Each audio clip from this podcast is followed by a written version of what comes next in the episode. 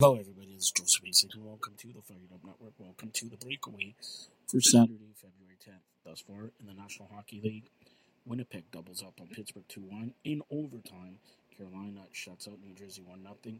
Tampa doubles up on Columbus 4 2. Florida shuts out Colorado 4 0. Washington shuts out Boston 3 0. Calgary 5, Islanders 2. St. Louis 3, Buffalo 1. In overtime, Detroit beats Vancouver 4 3. Dallas gets by Montreal 3 2. Flyers 3.